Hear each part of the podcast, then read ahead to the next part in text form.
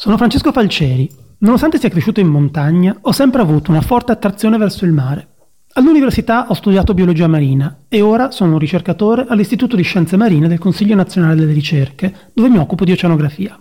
In pratica studio le correnti, come si formano e cosa trasportano. Con il mio lavoro cerco di capire come il cambiamento climatico modifica questi processi e come gli inquinanti si disperdono, si muovono e si accumulano in mare. Da dieci anni ho scelto di vivere a Venezia.